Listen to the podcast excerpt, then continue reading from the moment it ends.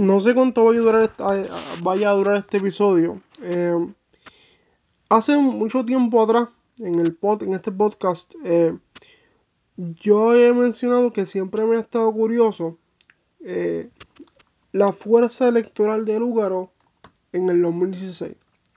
¿Por qué? Porque yo estando en Puerto Rico en ese, en ese momento, eh, yo me quedé realmente, no, lo digo por la palabra, no es, no es que nada me sorprendía, pero bastante sorprendido, porque no, no encuentro otra palabra, de la fuerza electoral y la cantidad de personas que estaba en el cierre de, de campaña de, de Lugaro en el 2016.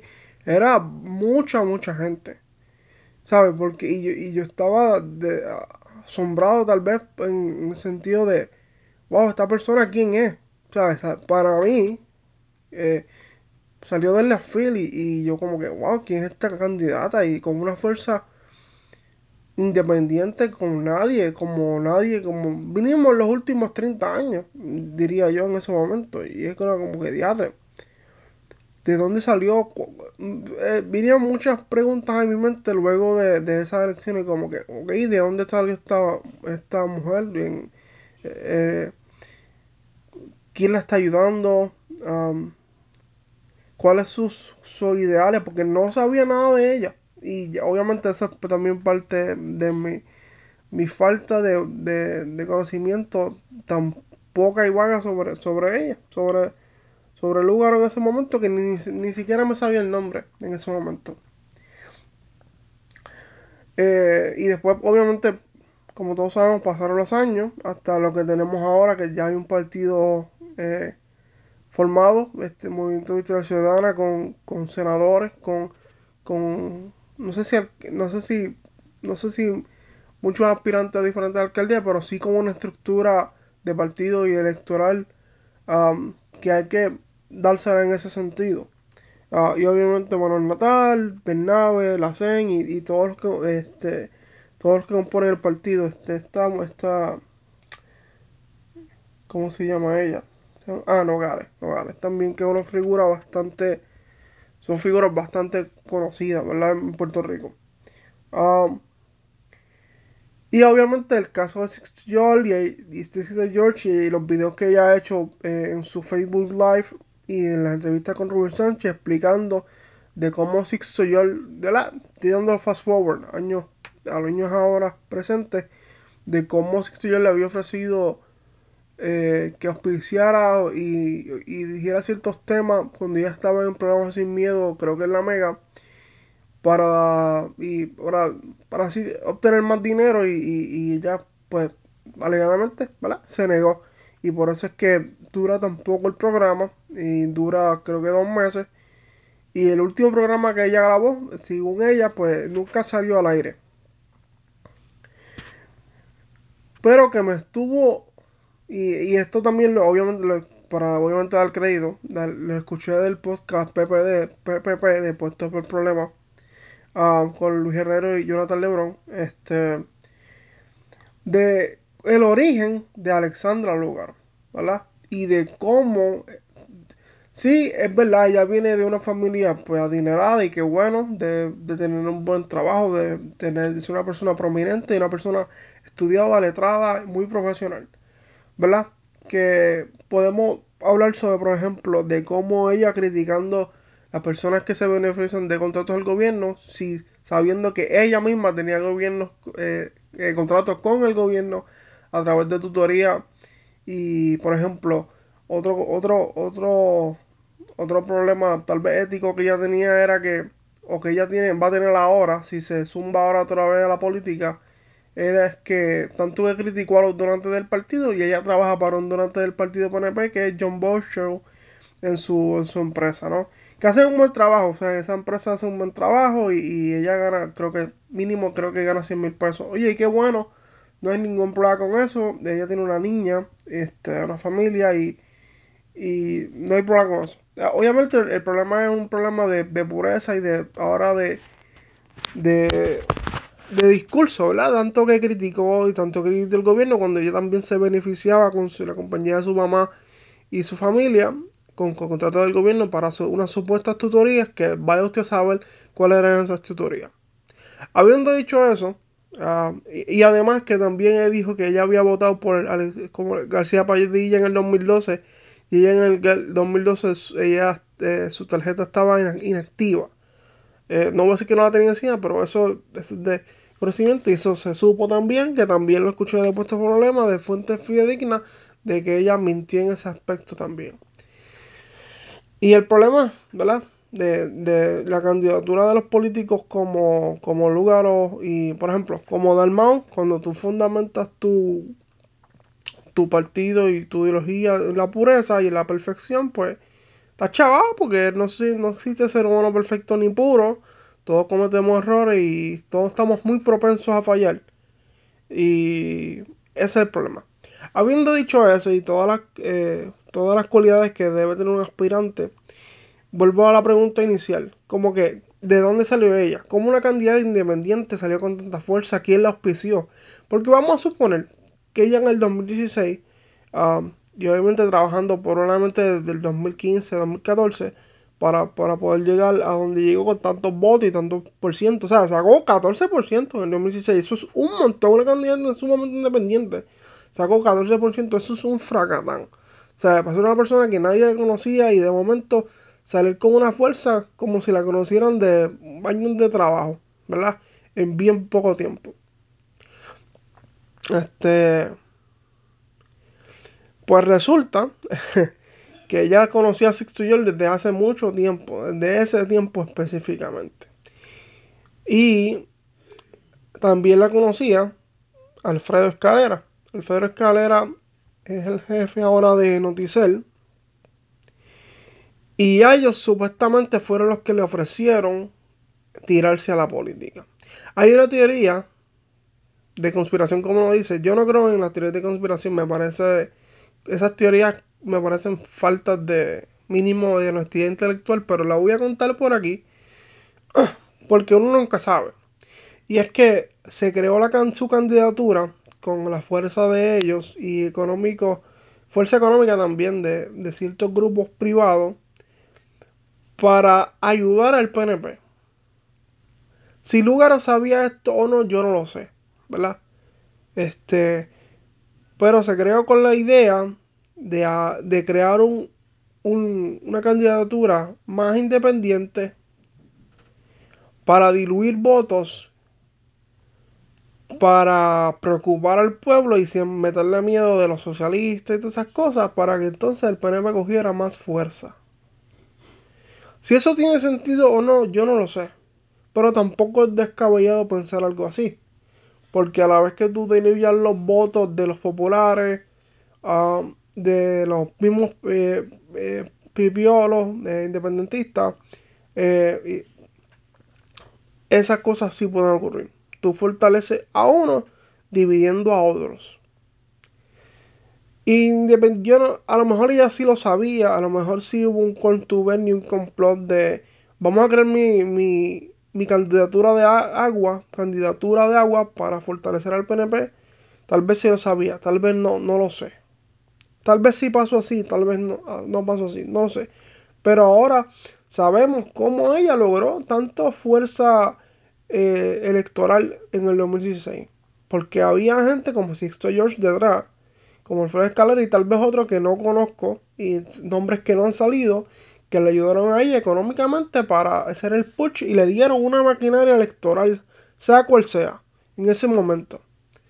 Uh, yo no sé si, obviamente, eso no se tradujo a, a, a, después de la campaña para el 2020, porque pues, después ya se desligó, por decir yo, por eso hay más cosas y tuvieron la pelea y toda la cosa. Pero sí en ese momento del 2016, sí pasó. Y tiene sentido. Eso, eso cuadra muchas cosas de cómo ella fue tan influyente en los medios, de cómo ella le invitaban para la mega, para, para espacios de televisivo, siendo una persona de la nada. ¿Verdad?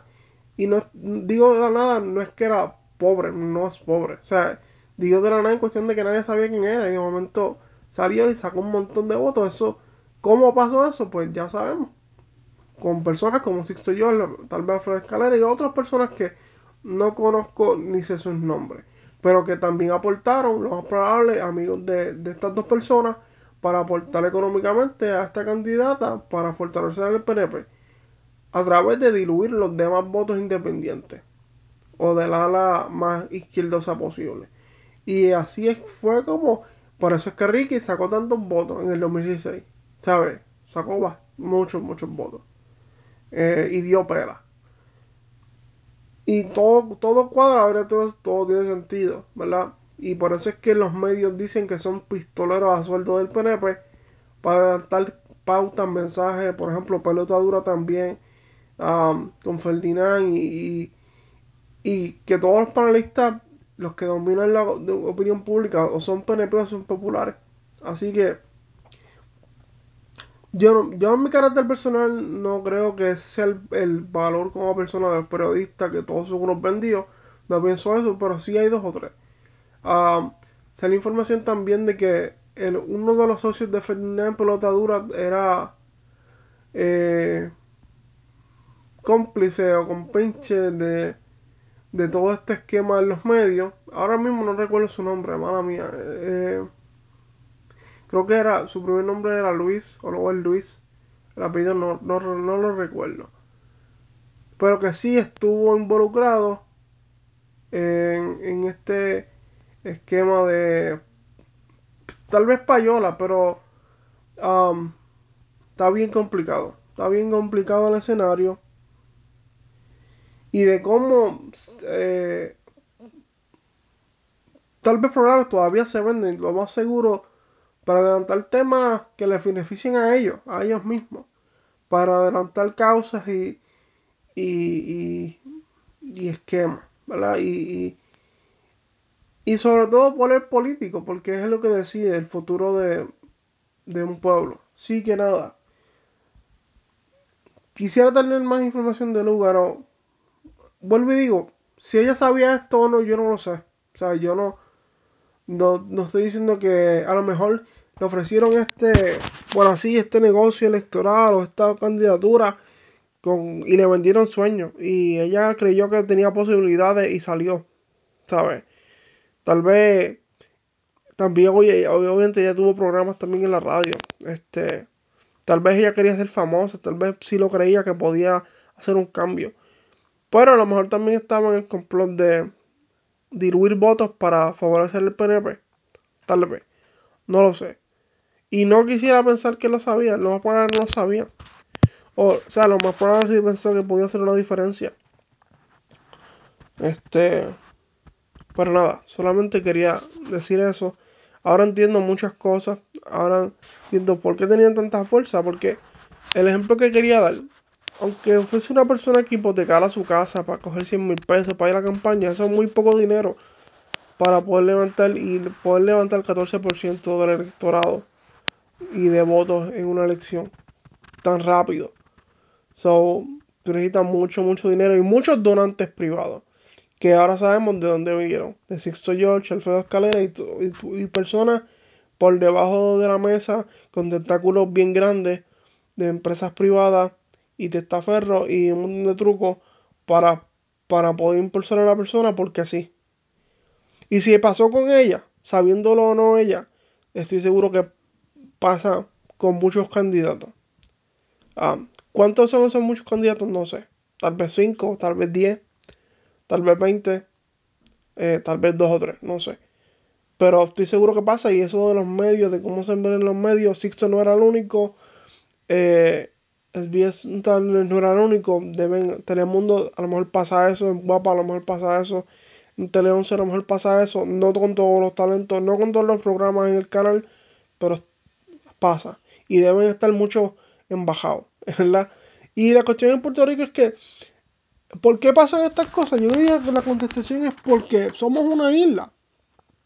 Y como tal vez hay tan pocas, tan pocos espacios, tampoco hacer una isla, no hay tantas, entre comillas, oportunidades para, para hacer dinero, pues eh, todo el mundo coge de lo más que pueda, ¿verdad? Yo creo que esa es la contestación. Todo el mundo ve cualquier oportunidad de, eh, hacerse dinero y la toma. Porque hacer una isla, pues todo el mundo se conoce y todo el mundo conoce a alguien que conoce a alguien que conoce a alguien. Y si hay una oportunidad de obtener dinero, lo hacen. Yo no estoy diciendo, voy a ser enfático otra vez, no estoy diciendo que ese sea el valor de carácter personal de todas las personas en los medios. No creo que sea eso. Pero así lo tiene que ser de alguno. Y por eso es que pasan estas cosas, ¿sabes?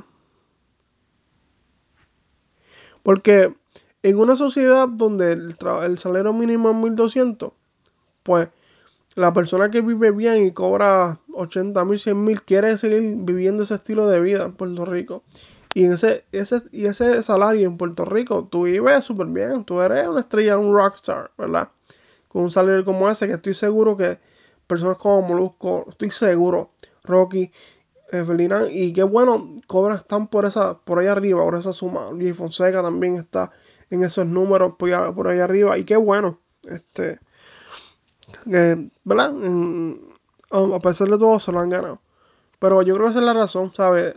Hay tan poca oportunidad de tantos, eh, tan pocos espacios, empleos que cobra esa cantidad de dinero que todo el mundo hace lo más que pueda por obtener más dinero, los que son tal vez más avariciosos o lo que sea. Nada. Ese es el origin story de Lugaro, más o menos, ah, de lo que sé y de lo que ha salido público. Así que nada, gracias por escuchar el podcast. Dios les bendiga, gracias. Uh, recuerden que este podcast está auspiciado por nadie, porque nadie me auspicia. y esto, el presupuesto de este podcast es 0 dólares con 0 centavos. Mira, yo quiero ser enfático y claro, mi intención no es hablar mal de nadie, mi intención no es tampoco destruir a nadie, me crea o no usted, meramente informar y porque me, interesan estos temas. Y creo que hay realmente pocos jóvenes de mi generación que realmente les interesa o realmente se atreve a hablar. Eh, así que nada. Gracias por escuchar el podcast. Un abrazo y que Dios bendiga. Gracias. Hasta luego.